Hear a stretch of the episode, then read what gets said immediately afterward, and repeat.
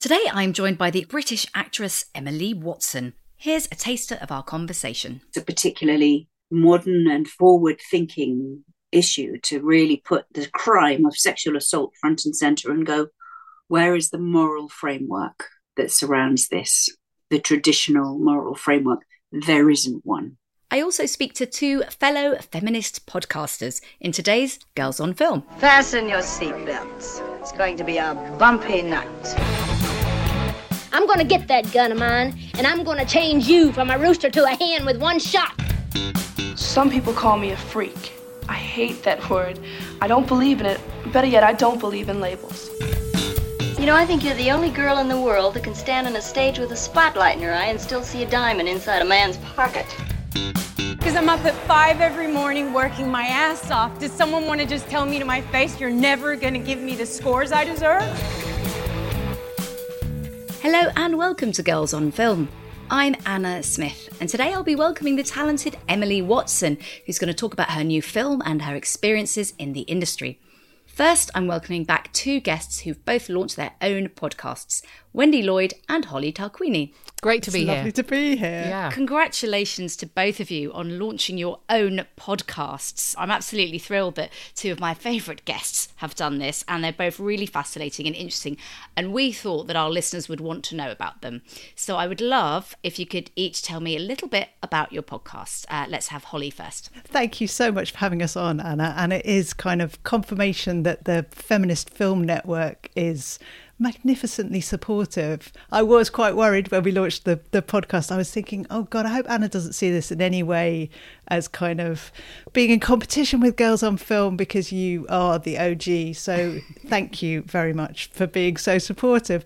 Our podcast is the F rated podcast. The F rating, of course, is a film rating that I came up with in 2014. So before Me Too, before Time's Up, it seems like eons ago and it is specifically to highlight films directed and or written by women if a film is directed written and stars women then it gets a triple f rating of approval and the F Rating podcast is another way, really, to help champion remarkable women in film. So each episode, we interview a fantastic woman in film, and each one I find it difficult not to kind of gush over them because they are such magnificent interviewees. There are lots of people that girls on film. You've probably spoken to all of them actually. Well, no, one or two um, are different. I was looking through it today because you do this great thing that you actually tell people what's coming up which we don't do because actually we we plan a bit closer to release dates and stuff. But it looks like you've banked all these amazing episodes already. Yeah, we've recorded them all, so it's taken a ludicrously long time to be honest from recording to launching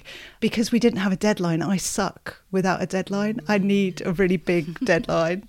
And yeah, I don't have one. So it's taken us quite a while, but we do have all 11 episodes, yeah, in the can, ready to come out every Wednesday. And can you tell the listeners about your co host? My co host is the wonderful Anu Anand. She is a BBC World Service presenter and journalist. She's been working in journalism for decades. And she grew up in America, moved to Delhi, her family are from India, and then moved from Delhi to Bath, which is when I came across her. And when I was thinking about doing a podcast, she was a really obvious person to co host it. So I bring the film and the feminism, and she brings the professional broadcasting journalism. Great teamwork. Wendy, open to criticism. Now, some of our listeners may be familiar with this already um, because we've spoken about it when you've come on before and it's been in the planning for a while. Yes. But can you remind the listeners what it's all about. Yeah, open to criticism. Well, my tagline is how we talk about movies, who gets to do it, and why it matters. And yes, I have been fortunate enough to be on Girls on Film in the past and talk about uh, my many years of recent academic research for a master's in cultural inequalities. And my focus was criticism because I was fortunate enough for my studies to sort of coincide with the Me Too, BLM, Time's Up era kicking off. And what came out of my research was the many ways in which, you know, the way we talk about movies really does matter in ways that I don't think there's been really as much focus as perhaps we need to, bearing in mind how much we talk about the films themselves and the representation in those. Um, so I could have gone on and done a PhD, and I did contemplate that. And it, you know, you never know, it might happen. Um, but I kind of felt like I really wanted all this kind of information and research findings to get out into the world and to really get the conversation going. Because I do feel quite strongly that it's sort of interesting and helpful for all film fans to understand and think about all the things that underpin the massive skew that there has been and continues to be in criticism, a skew towards white men, and to understand why just upping the numbers and increasing the sort of variety of voices um, basically everybody other than white men, um, sort of upping that balance a bit. It isn't enough, and that we have to understand all the factors in play and the history of film and its criticism because we kind of drag that all around with us today. So the idea of the podcast was to kind of put all this stuff that I'd sort of had my head in books about for years out into the world. Um, and really, you know, it's for all film fans, really, um, including critics, of course, because, you know, how we talk about films really does directly impact what we get to see on screen and the kind of stories that we unconsciously value. Well, it is an excellent podcast, and I've enjoyed being a guest on it. Um, Yes. but can you tell the listeners who else you've had on? Yeah, we kicked off with Helen O'Hara um, because her book, Women versus Hollywood, seemed like a really good way to start because it's just such a great foundation and a wealth of knowledge. And although it focuses on the whole of the film industry, she does uh, include quite a lot of stuff directly about criticism, and you can see some really interesting parallels. So it was really good to kind of kick off with her and sort of establish what has gone on in film and its criticism history. Um, and then we also talked to Leila Latif because she wrote a really interesting piece after the disappointingly all white winners of BAFTA this year. Um, so, you know, to have a chat with her about the situation in terms of awards. And today, this morning, I did an interview with someone who I was very excited about because um, this was an academic who wrote a book called The Permanent Crisis of Film Criticism, which was an academic book essentially. And it was the foundation to a lot of my study. So it was really nice to get to chat to him, you know, about his book and again use it to sort of really set out so many of the things that, as I said, we are still dragging around with us today. And it's kind of time to unpack a lot of it. I love your podcast so much, Wendy. Thank you, so Holly. excellent. And also, I love that we both spoke to Helen O'Hara. So, Helen O'Hara was our second guest. And she's such a great speaker, isn't she? And all the research that she's put into trying to uncover the women at the beginning of Hollywood. So, my dad is a television critic, or he was a television critic for 40 years for the FT, and is a big film fan. So, he built up my film knowledge when I was younger and he loves silent era films and he knows nothing about any of the women and Yeah. so books like women in hollywood are so important to learn that the women have been systematically intentionally written out not just accidentally written out I'm thinking Helen O'Hara is the link between us all currently because she was, I think, episode two of Girls on Film was the first one that she came onto. So, yes, I'm joining the Helen fan club there. You know, there are so many wonderful women available to speak about film, and I'm really pleased to see yet more platforms out there for them. And Holly, when you were saying about the supportiveness and not being in competition, I mean, that's a lot of our ethos at Girls on Film is exactly that, you know, not to view things as competition because, you know, actresses have only started to support each other, a lot of them, they say, since the Time's Up movement, and they're so stronger together. And, you know, I think all of us podcasters and feminists, we're stronger together. Well, and I think film has a responsibility for that as well. So, my kind of constant reiteration is that if we change the stories that we see on screen and we change who's telling them, then we change culture much quicker than we can change politics or society because we are what we see, we're the stories that we tell. And the story that we all grew up seeing on screen about women and girls was all about women and girls being bitches and being mean to each other and not being able to live together. It wasn't like Booksmart. It wasn't friendships or rocks. It wasn't female friendship. Didn't really exist. It was just girls being bitches in order to get the boys.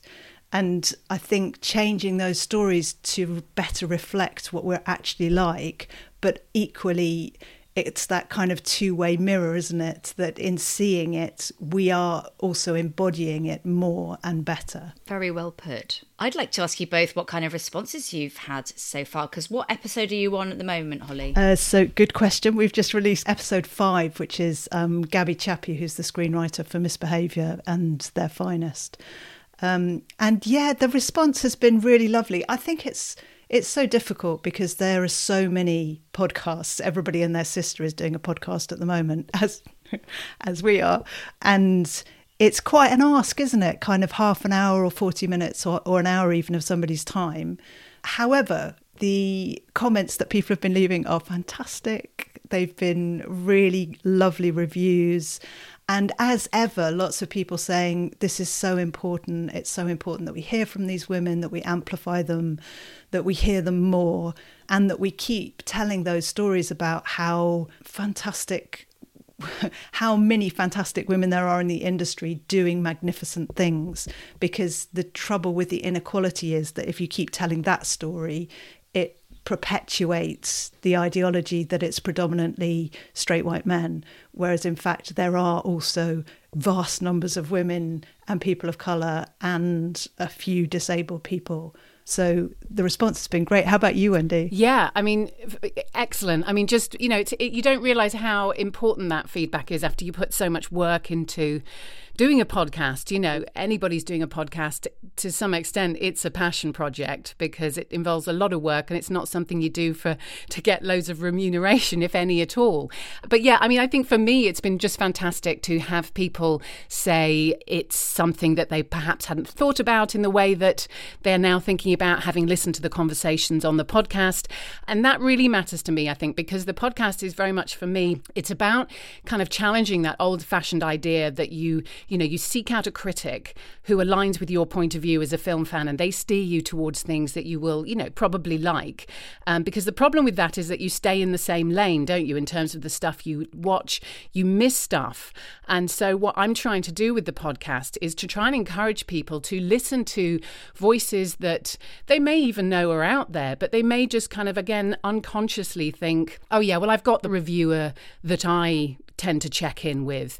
And they will just see looking at another point of view as kind of just dipping their toe rather than recognizing that actually they will get an awful lot more if they, on a consistent basis, listen to very different perspectives. And that's um, something that I'm very excited about in my upcoming episode, um, episode four, which has a journalist and author Cathy Reay, who is writing from the perspective of disability. She writes about all manner of things in the media, but I got her on the show because of the film Champions, which came out a couple of weeks ago, starring Woody Harrelson, has a large cast of disabled actors in it. And it was really interesting when I read her review. She was talking about stuff and interpreting the film and perceiving it in a way that all the other critics that I was reading could not and were not.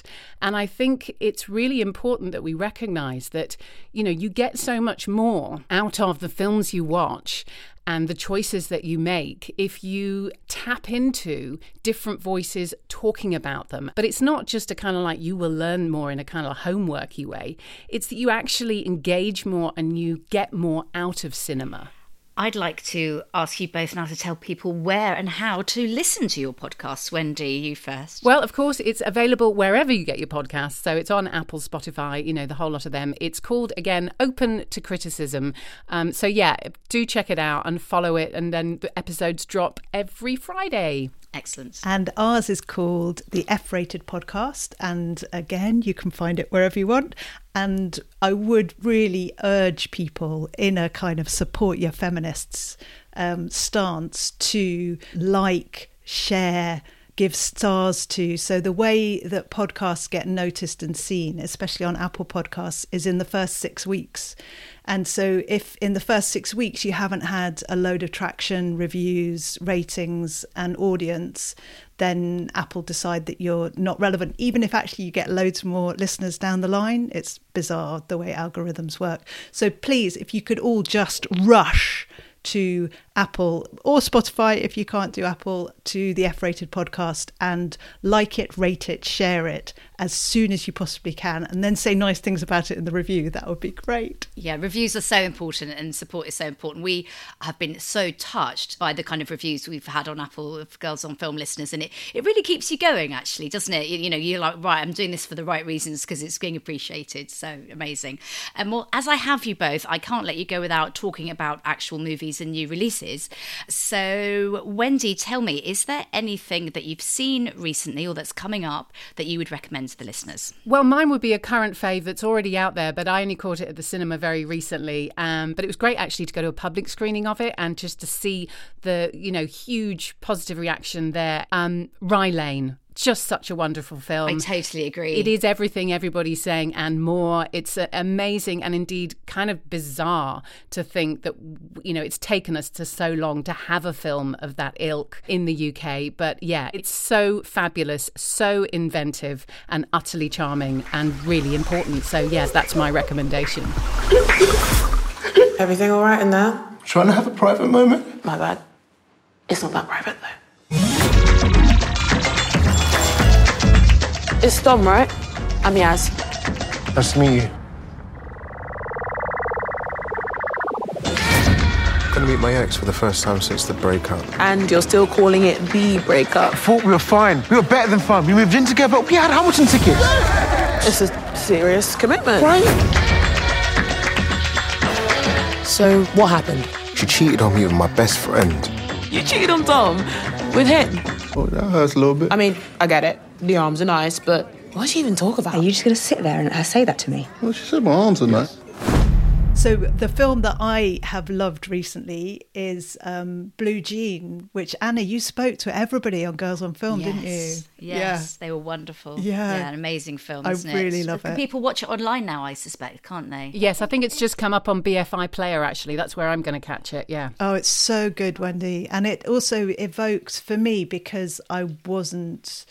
Uh, you know, a lesbian in schools in the 1980s. It uh, it reveals a world from I was involved in that world, but I didn't have any concept of it or of how I protested against Section 28, but I didn't experience the kind of slap of it, the sort of wallop of it. And it does make you also think about the long reaching effect of it that, you know, if you it wasn't illegal to be gay, but it was illegal to talk about it, which immediately says that this is wrong and bad and negative.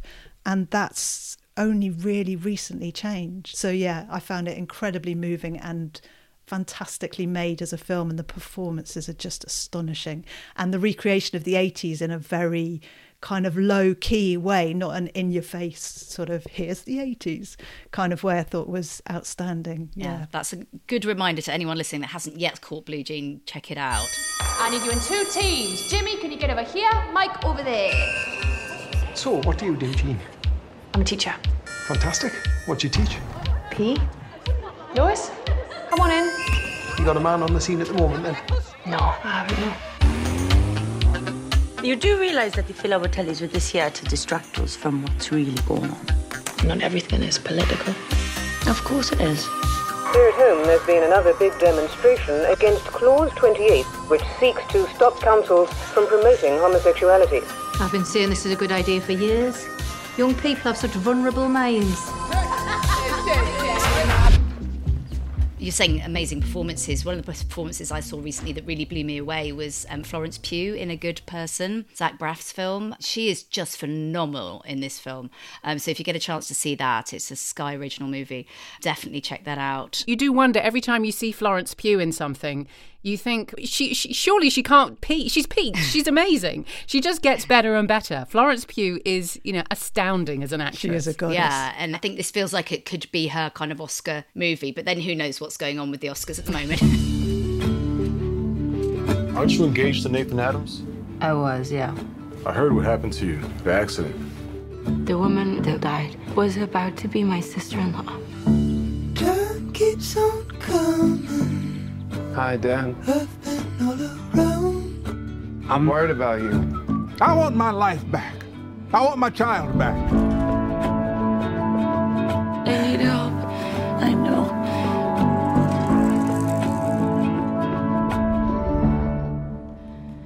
Allison, don't run away now because of me. There are thousands of meetings. I'll find another one. Well, somehow you found your way to this one. It's certainly an Oscar worthy performance, really, really strong. Um, and a documentary uh, that's coming up that I really enjoyed is Loving Highsmith. If you get a chance to see that, documentary about Patricia Highsmith. Um, you know, really interesting, obviously, sort of from an LGBTQ angle. And God's Creatures, Emily Watson, who is our, our next guest on today's show. But yeah, I mean, that is a really powerful, moving watch, and it touches on some very feminist themes, really. So yeah, check that out if you can. Brilliant. Thank you both so much for coming on to Girls on Film. It's been a delight to have you. Thank you for that. It's great. All I can say is thank you, and thank you for Girls on Film in the first place, and then thank you for having us on. That was Wendy Lloyd and Holly Tarquini. My next guest is one of the finest actors of her generation. Her films include Breaking the Waves, Hilary and Jackie, Punch Drunk Love, and her TV work includes Chernobyl, The Third Day, and Apple Tree Yard. Her latest film is God's Creatures. It's a really emotional drama set in a fishing village off the coast of Ireland. It's directed by Saela Davis and Anna Rose Holmer, and it co stars Paul Mescal as the son of her character, Aileen.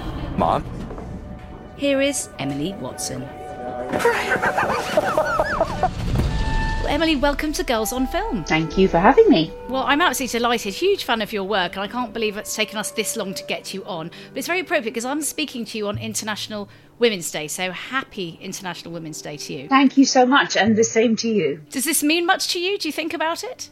This day? Yes, I think it's. Uh, I have a teenage daughter. I work in an industry that has had great agency in terms of promoting the change in the conversation around everything to do with women. And there's been some very, very brave individuals within my industry, you know, people who have been very damaged and who kickstarted a lot of that. And you know, you have to uh, think of them on this day. Good shout. And we definitely celebrate them year round on Girls on Film.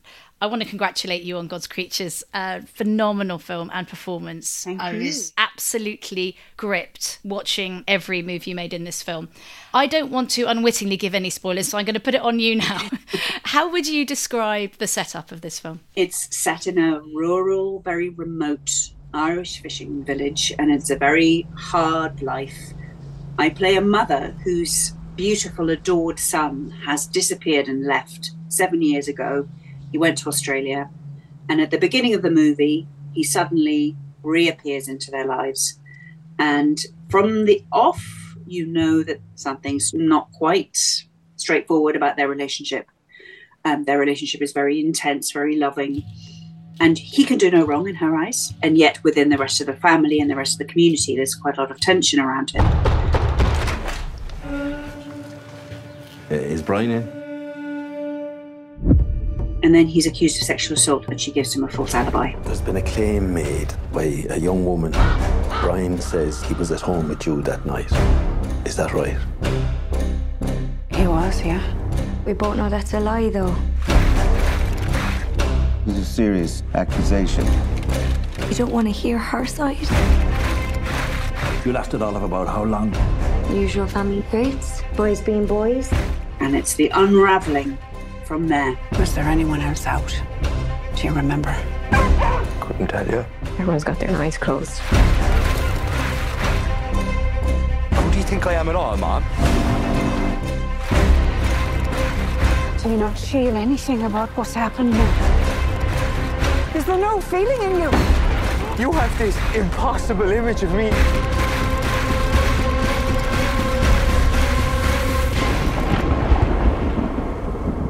The whole world has turned upside down.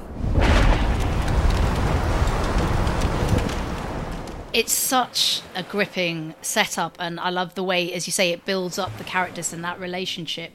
I want to first, before I get to the sexual assault aspect, ask you about that very unusual and very visible bond between you and your son, who's played by Paul Mescal.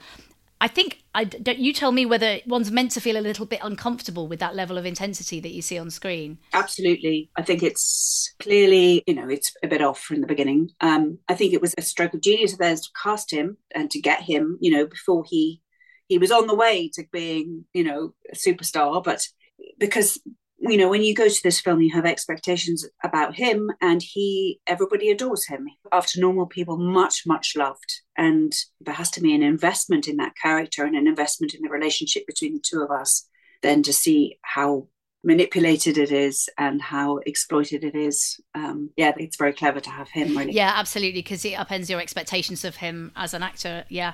In terms of the moral dilemma that your character faces, I was interested that a lot of it is internalized and not spoken out loud. So your performance is key to us trying to decode why she defends him. Obviously, we've already seen how much she's devoted to him, but what kind of sort of internal conversations did you have, or indeed with the directors, about why a mother would basically protect her son above the interests of another woman? I think, you know, that's. Uh...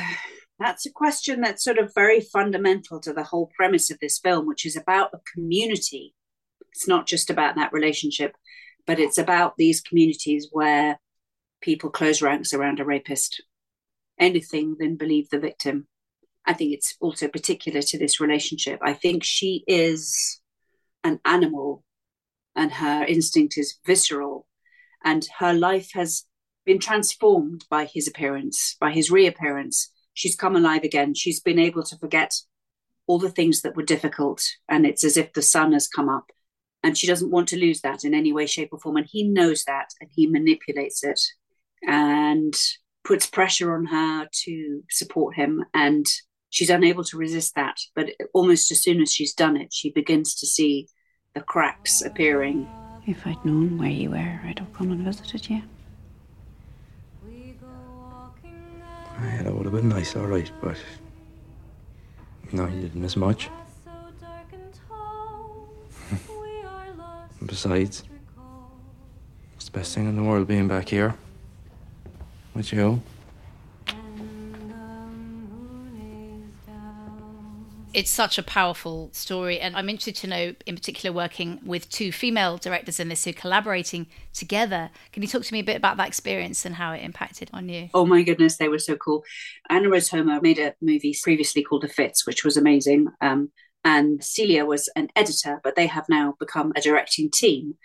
They are incredibly smart New Yorkers, very, very quiet, very thoughtful, profound in pretty much everything they do, and a really remarkable presence on set because it was very quiet the way they led the team. But they had the Irish crew eating out of their hand, dancing on the head of a pin. You know, they would say things like to the prop master, Could I trouble you to move that chair? Which is an unheard of way of yes. communicating on a film set but also they had when we were in rehearsal when we spent time all together at the beginning the conversations we had around this script you know it's obviously a very big subject and a very difficult subject. There was such thoughtfulness and they actually you know whenever we had difficulty with grasping the enormity of something or a decision or a moral sort of turning point they consulted with a psychiatrist to help us fathom those things and understand those things and I think there wasn't a moment in this screenplay that they hadn't thought about very deeply. And so when we were actually on set, we'd do a take and there'd be a, maybe occasionally a little sort of whisper by the monitor. And then one of them would go to camera, one of them would go to the actors, and you'd get a little sort of horse whispering in your ear, really, really intuitive and helpful and very strong, good notes, very positive. And then you'd carry on. And they didn't really it was never the same one. So they, you know, they were fluent with actors and camera, both of them. It was remarkable to watch, actually. That's really interesting because we've talked to a lot of people that have praised working with female directors on their own, along the lines of what you're suggesting about being a bit more quiet. But having two women collaborating doing that must be really quite special. Yeah, yeah, it was. And particularly with this subject matter, yeah. a very great sensitivity around it. And also having Paul at the centre of that, because he's a very sensitive and remarkably mature actor, you know, in his terms of the subtlety of what he wants to do. And, you know, the fact that he sought out this role, he wanted to do something really different and something dark. And also, you know, for a lot of the Irish actors, this story has its origins in incidents that, you know, you've read about that happen in Ireland. What do you hope that people who go to see this in the cinema are going to take away from it? I want them to come out having a conversation about who did what and why and would you do that and how would you respond in that situation? And you know what did you think of the fact that this happened? You know really a debate. Um but i also think there's you know go away and if you haven't had it already have a conversation with your son about consent. Yeah. Um yeah. and ask questions of your religion. Because where was the church in all of this you know, when an ostensibly extremely religious community closes ranks around a rapist, what's wrong with this picture? It's, it's a particularly modern and forward thinking issue to really put the crime of sexual assault front and center and go, where is the moral framework that surrounds this? The traditional moral framework. There isn't one. And film and TV have a a really important role to play, I think, in encouraging those conversations, Indeed. as you suggest. I'm curious to know because obviously you've done magnificent TV as well as film. Do you think TV is ahead of film when it comes to not just these kind of conversations, but great roles for women? Uh, yes, in a way mm. it is. Simply because of the way that we consume stories has changed. You know, we're all glued to the small screen, and long form television is something that we have you know it's a format that everybody uses. And you know half the audience are women. A lot of them are older women. They're women our age and they're the one in charge of the buttons you know deciding what everybody's yeah. going to watch. And they want to see their lives reflected and the things that they're interested in reflected. And it's been great for me because i feel like i've just about rode the right side of that wave of change had I been a decade older, it would have been much harder for me. Yeah, it's interesting. We've had people coming on to talk about, you know, the relative lack of meaty roles for women over 40 and 50 in film. Yes. But it feels like that is changing. Yes, I yeah. absolutely agree. Yes. And also, as you suggest, I hope more realistic roles rather than the kind of glossy Hollywood plastic women not looking their age. Absolutely. Yeah. I mean, there's the whole what's it called, the something test, the Bechdel test. Yes, that one. Yes, which I sort of experience daily. I sit down with my kids and go, oh yeah, and I think this is great. Remember this one when I watch this, and then after a few minutes you go, ooh, ooh, ooh, no. you know, there's just so many situations where your children think it's really, really weird that he's old enough to be her dad, or she never speaks, or you know, why is the first shot on that part of her body? And yeah, and we're questioning it things now. that we just we sucked it Certainly up. we are, and I think a lot of the work you're doing is. Um, is there anything you're particularly proud of? You know, in kind of gender terms and in those kind of terms that you've worked I on. D- I don't think it's something I see myself as being, you know, fighting that fight. I just think that I, I think that interesting writers and filmmakers, storytellers who kind of drive that agenda, you know, they gravitate towards the stuff that everybody's talking about and is meaningful and the sense of change, you know, where the change is. And they're writing the stories, and that's where the interesting parts are. And then you're like a taxi ticking over with your engine waiting for the next person to come up the rank. And uh, off we go. What's the most fun you've had on a film? I really enjoyed watching a Royal Night Out, for example, but that might not have been as fun to film as it was. You know, I did have fun on that. Oh, I mean, great. I wasn't on it for very long, but I, I just was with Rupert, Rupert Everett. We're really good friends. That's going to be fun, had- right? Yeah, it was really, really fun. I'm back! Cooey! Where have you been, dear? Rather tired. Where is your sister? It was really special. And Punch Drunk Love as well was really wonderful. Oh, you've just reminded me. I have to go and watch that film again. It's such an incredible film. Thank you. I saw your picture and I really wanted to meet you. what oh, are you lying? No, I didn't want to get too far along on going out and be hiding something.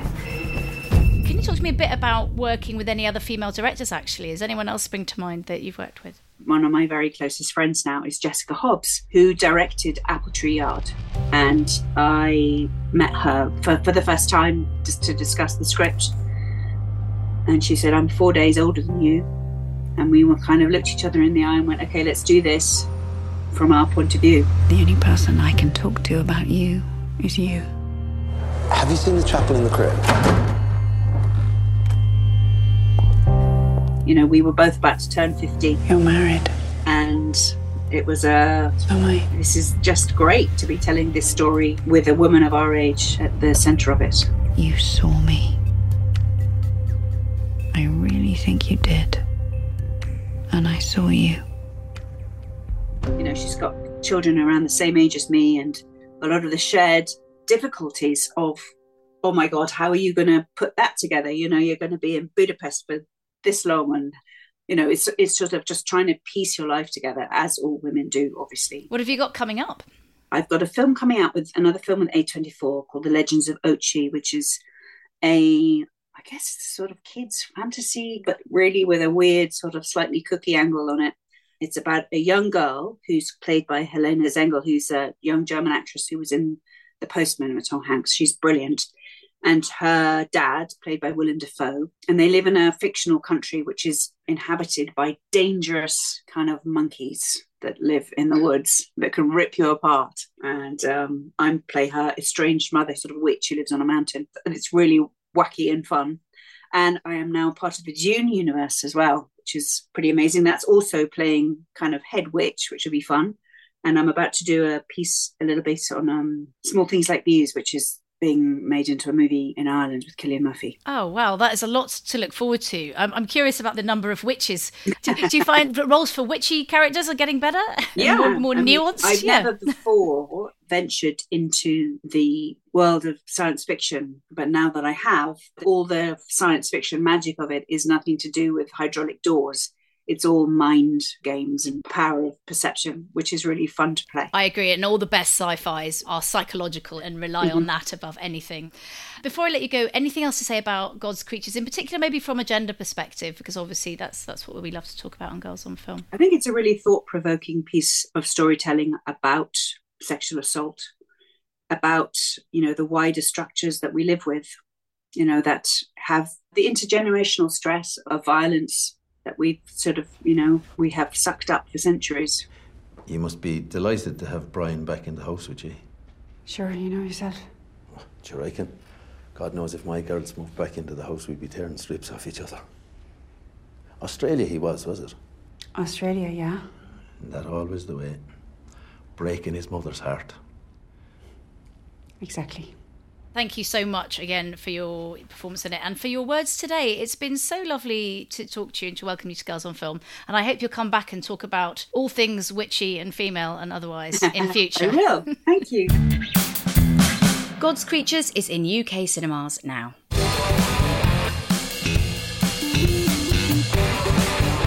Girls on Film is an HLA production brought to you by executive producer Hedda Archbold, producer Lydia Scott, audio editor Benjamin Cook, assistant producer Eleanor Hardy, and our principal partners Vanessa Smith and Peter Brewer. Thanks for listening. We'll be back soon.